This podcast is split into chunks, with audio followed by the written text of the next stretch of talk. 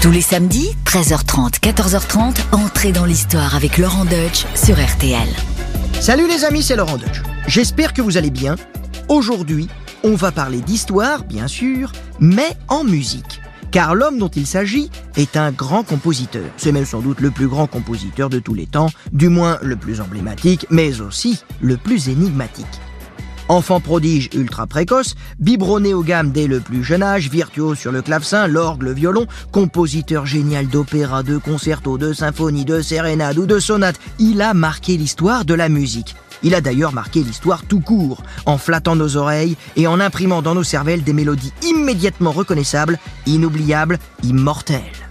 Mais ce compositeur hors pair était aussi un homme insaisissable, entre grandeur et décadence, rebelle avec ses employeurs, frivole avec ses dames, vulgaire de son propre aveu, initié à la franc-maçonnerie. Un homme au destin tragique, mort à seulement 35 ans, dans le plus grand dénuement, après avoir brûlé la chandelle par les deux bouts et nous avoir légué près de 900 œuvres. Ce monument de la musique, c'est bien sûr Mozart. Il trône au panthéon des grands compositeurs avec Haydn, Beethoven, Schubert, Vivaldi et tant d'autres. Alors Mozart, sa vie, son œuvre, c'est parti pour un récit au rythme de ses chefs-d'œuvre, avec de belles anecdotes à la clé, clé de sol bien sûr. Envoyez les violons et montez le son. Entrez dans l'histoire sur RTL. RTL, entrez dans l'histoire. Avec Laurent Deutsch.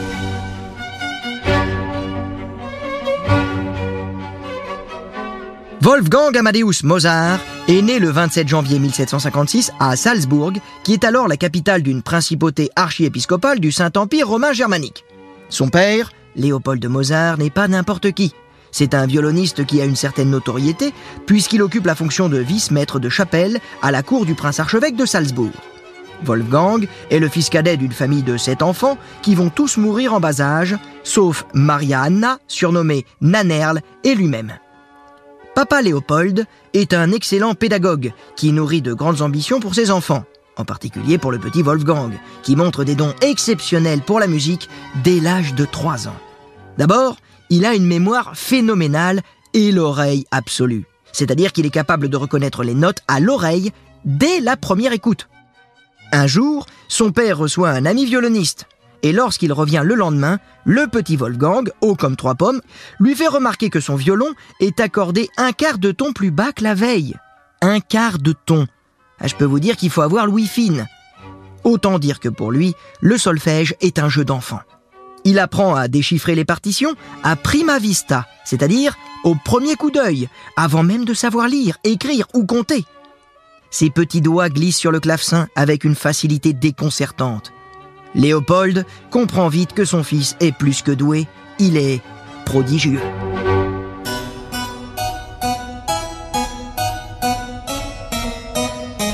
Il décide alors de l'exhiber à la cour de l'archevêque de Salzbourg.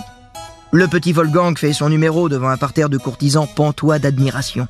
Il joue du clavecin les yeux bandés, avec seulement deux doigts, et d'autres épreuves qui prouvent sa dextérité et sa mémoire auditive exceptionnelle. Le 13 octobre 1762, à l'âge de 6 ans, il se produit à la cour impériale de Vienne devant l'impératrice d'Autriche Marie-Thérèse au château de Schönbrunn. Une anecdote fameuse veut que le petit Mozart, en quittant son clavecin, ait glissé et se soit étalé de tout son long pour finir au pied d'une jolie petite archiduchesse, promise à un grand avenir, une certaine Marie-Antoinette. Elle lui tend la main pour l'aider à se relever, et ébloui par sa beauté, il lui aurait dit spontanément Plus tard, je vous épouserai. Sacré Wolfgang, fallait quand même être culotté. Et là, on identifie un trait de sa personnalité assez caractéristique, sa franchise, mais aussi son sens de l'humour et sa liberté de ton, même face aux grands de ce monde. Malheureusement, ça, plus tard, ça lui jouera des tours. Certaines mauvaises langues disent que Léopold mène ses enfants à la baguette, en particulier avec son garçonnet, qu'il exhibe comme un petit singe savant au lieu de le laisser jouer en toute insouciance. Et il est vrai, Léopold fait tout pour cultiver le génie de son rejeton, mais c'est un père aimant et protecteur envers son petit Mozart, qui n'a d'ailleurs pas besoin d'être forcé pour faire ses gammes. Au contraire, il adore ça. On raconte même qu'il faut parfois l'arracher à son clavecin pour aller souper ou aller au lit. Et puis, le petit Wolfgang lui-même veut aller plus vite que la musique. Il brûle toutes les étapes sans qu'on lui demande, avec une précocité hallucinante. À l'âge de 6 ans seulement, il compose déjà ses premières œuvres, des menuets à 6 ans. Vous imaginez ça? Moi, à 6 ans, je jouais à la baballe et je regardais le club Dorothée, pas plus. Mais non, lui, il compose déjà, en disant ces phrases magnifiques comme euh, Je cherche les notes qui s'aiment. C'est pas mignon ça, à 6 ans. À 8 ans, il compose sa première symphonie. À 11 ans, sa première œuvre scénique, Apollo et Hyacinthus. Et à 14 ans, son premier opéra, Mithridate. Oui, là, on n'est plus dans la précocité, on est carrément dans le miraculeux. Et pourtant, le meilleur est à venir. Mozart n'a que 10 ans quand son père entreprend de lui faire faire, à lui et à sa sœur Nanerle, une grande tournée des cours européennes. Un long périple qui le conduit à Munich, Francfort, Bruxelles, Londres et Paris. Mozart découvre alors les fastes du château de Versailles sous le règne de Louis XV. Partout, il force l'admiration des princes et de la noblesse. Ballotté de capitale en capitale, ses voyages lui permettent aussi d'enrichir sa science de la musique et de découvrir les nouvelles technologies, comme celle du pianoforte, qui, à la différence du clavecin, frappe les cordes avec un petit marteau, ce qui permet de jouer sur la puissance et sur les nuances. En 1769, son père l'emmène en Italie faire le grand tour, ce voyage d'éducation très en vogue au XVIIIe siècle qui permet aux jeunes gentilshommes de découvrir la culture antique et d'approfondir les humanités gréco-latines. Mozart s'arrête notamment à Bologne, où l'Académie philharmonique, à l'unanimité, lui délivre le diplôme d'académicien, un signe honneur réservé en principe aux jeunes hommes de plus de 20 ans, alors que Mozart n'en a que 14. Puis, Léopold de Mozart et ses deux enfants s'arrêtent à Rome, où ils ont le privilège d'entendre le Miserere d'Allegri dans la chapelle Sixtine.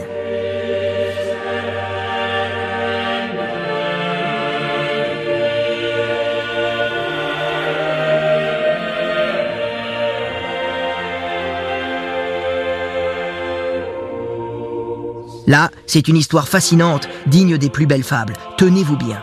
Le Miserere d'Allegri est une œuvre mythique, une sublime polyphonie composée vers 1638 pour le chœur de la chapelle Sixtine par Gregorio Allegri, chapelain du pape Urbain VIII. Avec ses voix célestes a cappella, ses harmonies magnifiques, ce pur chef-d'œuvre est destiné à l'usage exclusif de la chapelle Sixtine pour l'office des ténèbres de la Semaine Sainte. Le Vatican a interdit de la reproduire ailleurs, sous peine d'excommunication. C'est donc une œuvre exclusive, quasi confidentielle, qui ne doit pas sortir des murs du Vatican. Et lorsqu'il est joué pendant la Semaine Sainte, c'est un véritable événement. Des invités privilégiés ont la possibilité d'entendre l'œuvre sacrée. Or, en ce mois d'avril 1770, Mozart et son père Léopold font partie de ces privilégiés. Imaginez le tableau. Le jeune Wolfgang, dans la chapelle Sixtine, sous les fresques monumentales de Michel-Ange, les oreilles grandes ouvertes pour recevoir le précieux nectar polyphonique. Et là, vous vous en doutez, il va se passer quelque chose d'incroyable. Mozart écoute le Miserere par deux fois, le mercredi saint et le vendredi saint. Son oreille absolue et sa mémoire prodigieuse lui permettent de retranscrire la partition dans la foulée, le soir même, malgré l'interdiction. Une prouesse. En gros, c'est le casse musical du siècle. Par précaution, son père choisit de ne pas l'envoyer à Salzbourg et de la garder précieusement afin qu'elle ne tombe pas entre les mains de quelqu'un d'autre. Et c'est ainsi que le Miserere d'Allegri sortira du Vatican pour rencontrer un plus large public.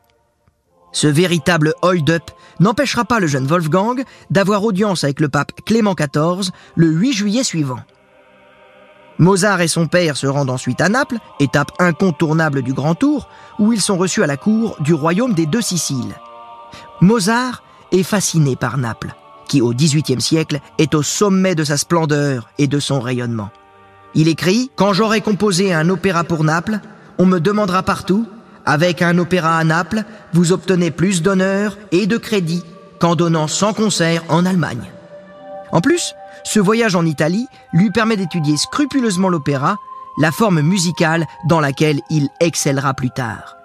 Sûr de son talent, Mozart regarde l'avenir avec confiance, mais il sait qu'il a encore tout à prouver. La précocité et la virtuosité ne suffisent pas à se démarquer. Son entrée en fanfare dans le monde des mélomanes doit encore être couronnée par des œuvres majeures.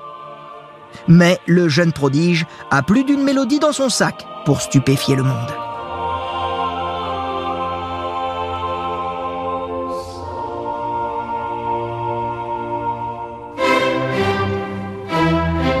De retour à Salzbourg, sa ville natale, le jeune Mozart, âgé de 18 ans, se met au service du prince archevêque Coloredo. Mais à la différence de son prédécesseur avec qui son père avait de très bons rapports, Wolfgang se met vite à dos ce nouvel employeur, plutôt à cheval sur les principes. Je dis employeur, mais on pourrait même dire maître, voire seigneur, tant les musiciens au temps de Mozart étaient considérés comme des domestiques, pour ne pas dire des serfs, corvéables à merci, devant obéir au doigt et à l'œil et respecter scrupuleusement les commandes et se tenir toujours disponible au cas où on aurait besoin d'une petite sonate au débeauté pour amuser la galerie. Mozart, épris de liberté et d'un naturel impertinent, n'est pas vraiment au diapason de ce prince archevêque Coloredo, au caractère autoritaire et protocolaire qui lui impose de rester à Salzbourg et de composer des pièces pour des cérémonies religieuses bien réglées. Ainsi donc, les relations avec Coloredo se dégradent vite. Mozart n'en fait qu'à sa tête, il aime faire la fête et jouer comme ça lui chante. Il s'en va à Vienne, où il se fait remarquer par l'illustre musicien Joseph Haydn, qui est au sommet de sa gloire. Ce dernier mesure tout le talent de Mozart et déclare à son père Léopold Je vous le dis devant Dieu, en honnête homme, votre fils est le plus grand compositeur que je connaisse, en personne ou de nom. Il a du goût et en outre la plus grande science de la composition. En 1776, Mozart quitte la cour de Salzbourg. L'inflexible prince archevêque, qui refuse de laisser partir son père, lui impose de démissionner de son poste de maître de concert. Alors, en compagnie de sa mère, Mozart va traquer la gloire et la fortune dans plusieurs villes allemandes, Munich, Augsbourg, puis Mannheim. Et là, il ne rencontre pas vraiment le succès. Mais il trouve l'amour dans cette dernière ville de Mannheim en la personne d'Aloysia Weber, elle-même fille de musicien. Le jeune Wolfgang tombe éperdument amoureux de la ravissante Aloysia. Mozart lui dédie ses œuvres où il met tout son cœur. Mais le coup de foudre n'est pas réciproque. Faut dire que Mozart n'est pas vraiment un Apollon. Il mesure 1m58. Ah, tiens, là je le bats. Ça fait plaisir. Pour une fois que je suis plus grand que quelqu'un.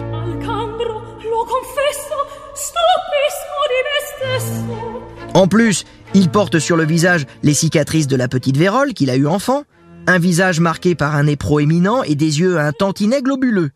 On comprend pourquoi Aloysia repousse donc les avances du galant. Mais, coup de bol, elle a trois sœurs. Mozart va donc pouvoir tenter sa chance avec l'une d'elles, à savoir Constance Weber. Mais avant de songer à se marier, Mozart doit se faire une situation car ses finances commencent à battre de l'aile. Alors, il met le cap sur Paris, où il cherche des appuis. Mais la greffe ne prend pas non plus dans la ville lumière.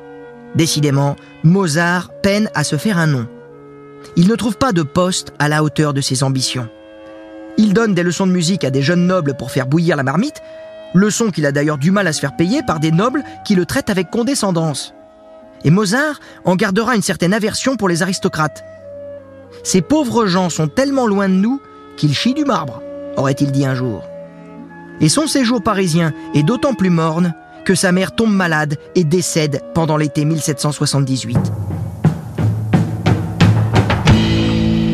Elle est enterrée dans l'église Saint-Eustache, dans le quartier des Halles, à Paris.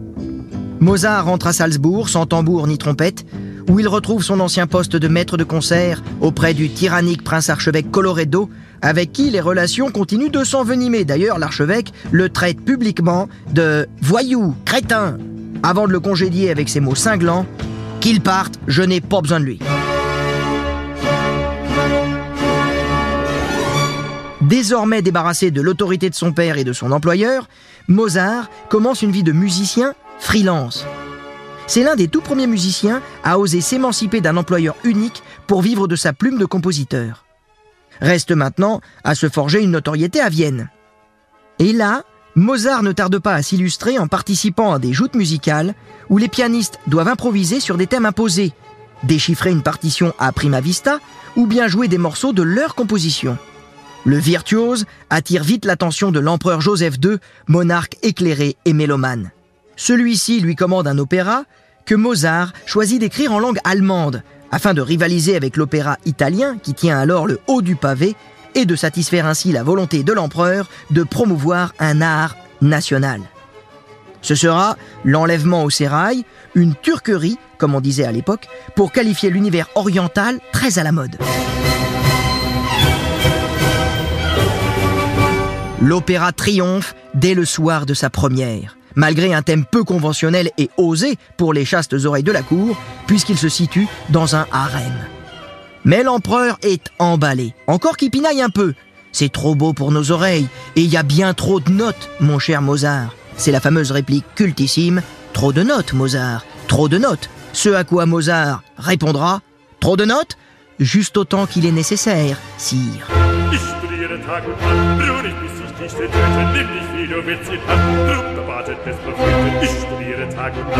Ainsi, l'enlèvement au sérail sera l'opéra de Mozart le plus joué à Vienne. Fort de ce premier grand succès, Mozart peut songer plus sereinement à ses affaires de cœur. Car on l'a dit, il a fait la connaissance de Constance Weber, la troisième sœur de son premier amour déçu, Aloysia. Mozart et Constance se marient donc le 4 août 1782 dans une chapelle de la cathédrale Saint-Étienne de Vienne, aux grandes dames de Léopold de Mozart, qui ne voit pas cette union d'un bon oeil. Mais Mozart, il s'en fout. Il s'est passé de son consentement, et oui, il était très rock'n'roll, ce qui est assez curieux pour un mec qui joue du classique. Et comme tous les mecs rock'n'roll, Mozart, il est plus cigale que fourmi. Adorable cette perruque, une petite merveille. Elle vous va mieux que tout, d'une élégance. L'autre, s'il vous plaît. Voilà, monsieur, elle vous plaira tout autant. Il dilapide tout ce qu'il gagne à une vitesse vertigineuse. Mais Mozart, il s'en fiche, il a confiance en l'avenir, sa carrière est en plein élan, et à l'aube de cette décennie 1780, va venir le temps de ces grands Autant des chefs dorures et des falbalas, les marquis frivoles et les marquises au fréminois. Pour un menuet timide, esquissait trois petits pas. Grâce aux envolées, vieux airs du passé, clavecin fragile aux résonances d'autrefois, un gosse à perruque blanche a fait danser tous ces gens-là. Cha-cha-cha, cha-cha-cha, c'est votre vieille marche turque. Cha-cha-cha, cha-cha-cha, venez marquise, écoutez ça. À partir de 1785, Mozart entre dans son âge d'or et pond des chefs-d'œuvre en rafale. Alliez-vous les copains?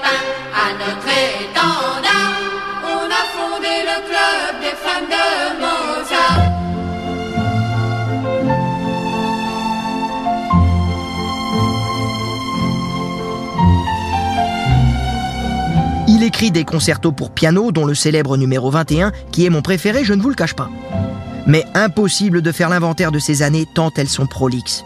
Mais impossible aussi de faire l'impasse sur certaines œuvres qui ont marqué à jamais l'histoire de la musique, à commencer par Les Noces de Figaro, un opéra audacieux écrit en 1786.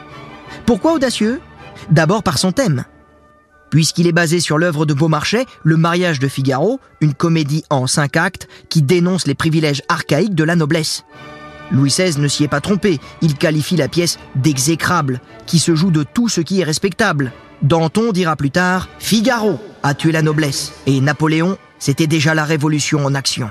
C'est dire la portée subversive de cette œuvre que Mozart a le culot de transformer en opéra à la cour de Joseph II, une cour éclairée certes, mais pas moins attentive aux soubresauts pré-révolutionnaires qui agitent la France et qui risquent de contaminer l'Autriche.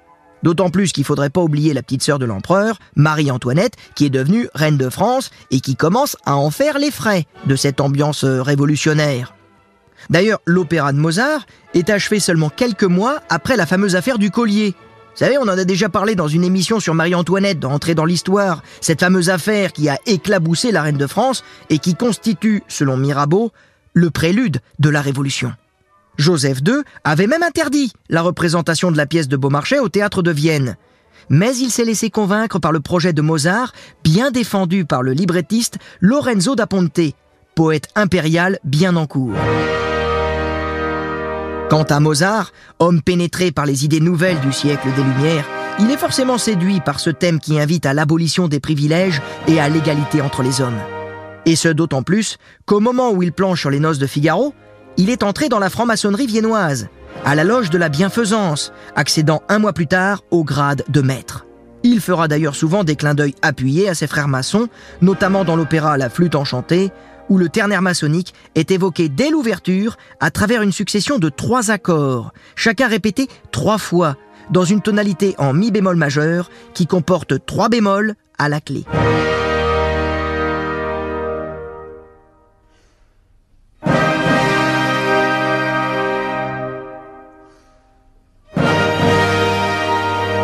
Mais revenons-en aux noces de Figaro. La commande est donc passée. Mozart est même payé 450 florins pour cette œuvre, soit le triple du maigre salaire qu'il percevait à la cour de Salzbourg. D'un point de vue strictement musical, l'opéra est un pur chef-d'œuvre, où Mozart dévoile toute l'étendue de son génie. L'œuvre connaît un franc succès à Vienne, sauf dans les rangs de la noblesse bien sûr, qui laisse entendre quelques grincements de dents entre les applaudissements. Dans ces années fastes, comment ne pas citer également le merveilleux Don Giovanni, joué à Prague et à Vienne un an plus tard. Il catalogo è questo delle belle che amo il padron mio. Un catalogo egli è che ho fatt'io osservate leggete con me. Osservate leggete con me. Mozart a mis tout son cœur dans cet opéra qui reprend le thème mythique de Don Juan, donc celui d'un homme libertin vivant pour les plaisirs de la vie et rejetant les contraintes sociales, morales, religieuses, avant d'être plongé dans les enfers. Mozart y a mis tout son cœur, car il faut préciser que son papa, Léopold, est mort tandis que l'opéra était en chantier. Son père, à qui Wolfgang devait tant. Son père, avec qui il avait rompu. Mozart est bouleversé par cette disparition qui influence sans doute son écriture et qui semble planer sur l'œuvre comme un spectre. Car comment ne pas identifier la figure de Léopold lorsque la statue du commandeur revient d'outre-tombe rappeler ses péchés à Don Giovanni et lui demander de se repentir? Pour vous en convaincre, écoutez la scène Don Giovanni à Cenarteco où le commandeur fait son entrée fracassante. C'est à vous hérisser les poils tant la musique enrobe de puissance cet ultime face-à-face. Don Giovanni est un chef-d'œuvre absolu, mais il ne rencontre pas le succès escompté par le compositeur. Si l'opéra est acclamé à Prague lors de sa première représentation, les Viennois lui réservent un accueil plutôt frileux. Après la première à Vienne, en effet, l'empereur Joseph II lui dit Je crains que cette œuvre ne soit trop dure pour les dents de mes Viennois. Ce à quoi Mozart a répondu avec sa verve habituelle Ce n'est pas grave, sire. Laissez-leur le temps de mâcher. L'œuvre ne sera rejouée que 15 fois dans l'année 1788, ce qui est un échec cuisant pour Mozart, qui a travaillé d'arrache-pied dessus pendant des mois.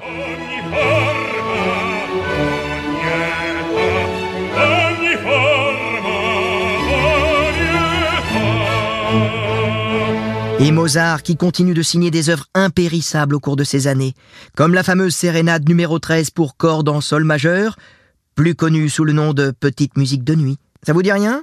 Et si je vous la fredonne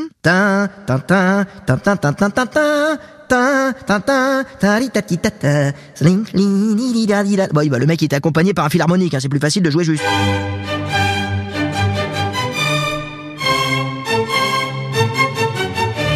Y a pas à dire, la petite musique de nuit, ça pète. Du coup, Joseph II nomme Mozart musicien de la chambre impériale et royale avec un salaire annuel confortable de 800 florins. Là, il a de quoi se mettre à l'abri. Mais malheureusement pour lui, des nuages noirs commencent à s'amonceler autour de Mozart.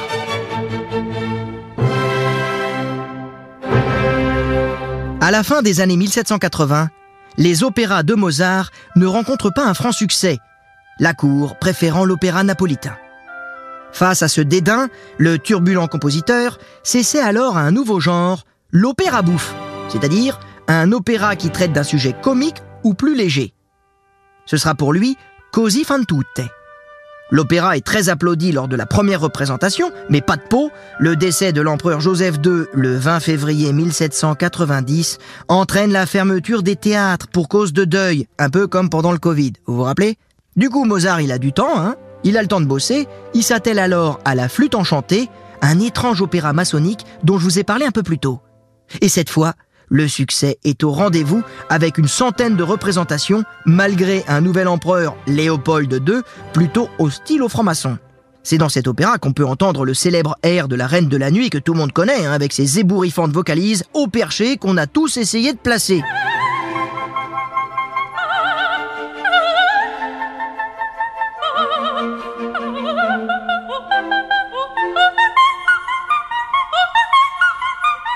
Alors pour la petite histoire, Mozart se serait inspiré de sa pesante belle-sœur qui avait tendance à jacasser et lui taper sur le système, tu vois. Oh, oh, oh. T'imagines la belle-sœur à table? Oh j'en peux plus, je vais faire un opéra. La flûte enchantée sera un triomphe, mais ce triomphe ne suffit pourtant pas à remettre ses finances à flot. Faut dire que Mozart est un panier percé. Il mène grand train. Il vit carrément au-dessus de ses moyens, qui sont pourtant pas dérisoires. Mais Mozart est un fêtard, un bon vivant. Je vous l'ai déjà dit, il est plus cigale que fourmi. L'argent lui brûle les doigts. Il organise des fêtes hors de prix, où il s'enivre parfois jusqu'au bout de la nuit. Il achète des perruques, des luxueux costumes, il aime séduire les femmes.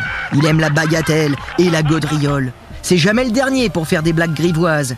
Pour sa défense, Mozart vous répondrait illico Oui, je suis un homme vulgaire, mais ma musique ne l'est pas. Ou encore Je n'aime pas ceux qui ne rient jamais. Ce ne sont pas des gens sérieux. Il est comme ça, Mozart. Il aime la vie, il aime l'amour. Et c'est peut-être là une des clés de son immense talent, de la vérité ineffable qui émane de ses œuvres. Elle nous parle, de façon atemporelle et universelle. Elle respire la vie. C'est peut-être parce que Mozart vit pleinement que sa musique est si vivante. Elle vient pas de sa tête, elle vient de son cœur. En 1791, Mozart est endetté jusqu'au cou. Une dette équivalent à 300 000 euros d'aujourd'hui. Étouffé par les crédits, il est obligé d'abandonner des meubles, des effets personnels au monde-piété. Son ménage, avec Constance et ses deux garçons, a du mal à joindre les deux bouts.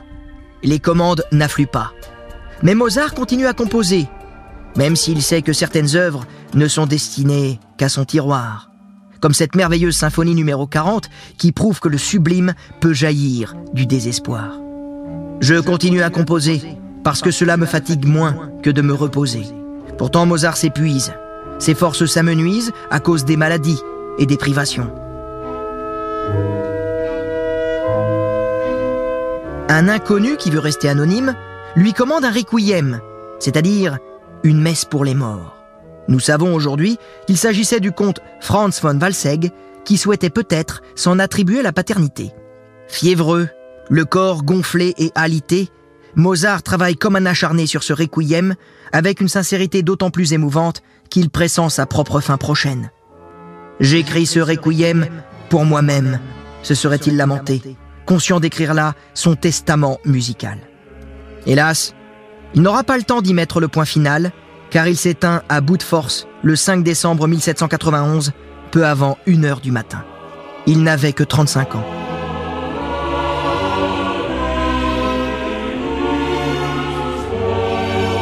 À la demande de son épouse Constance, c'est l'un de ses trois élèves, Franz Xavier Sussmayer, qui est chargé de finir le travail. Mais on suppose aujourd'hui que l'essentiel est bien de Mozart, même des parties qui ne sont pas de sa main. En fait, Mozart aurait tout simplement dicté à son élève, quand il n'avait plus la force d'écrire lui-même, de le faire à sa place.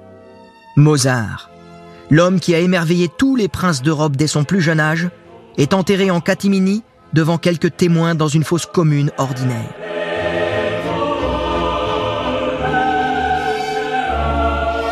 Mais si l'homme, Mozart, est retourné à la poussière, son œuvre l'a fait entrer dans l'éternité. La musique de Mozart est immortelle et l'essentiel est bien là. Sa postérité est incroyable, son legs est gigantesque. Près de 900 œuvres, toutes catégories confondues. Sa musique est partout.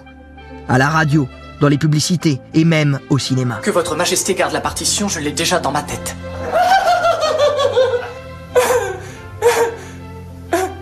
On pense bien sûr à l'excellent film de Miloš Forman, Amadeus. Peter Schaffer en a fait une adaptation au théâtre et je l'ai joué avec l'immense Jean Pia. J'ai une petite anecdote amusante, c'est que donc j'ai tout joué de Mozart, hein. j'ai fait toute sa vie, mais j'ai pas joué sa musique. Et quand le metteur en scène qui s'appelait Stéphanie Lell m'a demandé de jouer du piano, je lui ai dit je vais pas te jouer du Mozart, on n'y croira pas, il vaut mieux mettre un playback. Et effectivement, le playback a bien fonctionné. Et puisqu'on est dans le théâtre, Écoutez plutôt ce que Sacha Guitry disait de lui. Au privilège du génie, lorsqu'on vient d'entendre un morceau de Mozart, le silence qui lui succède est encore de lui. Alors, place au silence, je vous laisse en compagnie de Mozart. Entrez dans l'histoire. Laurent Deutsch sur RTL.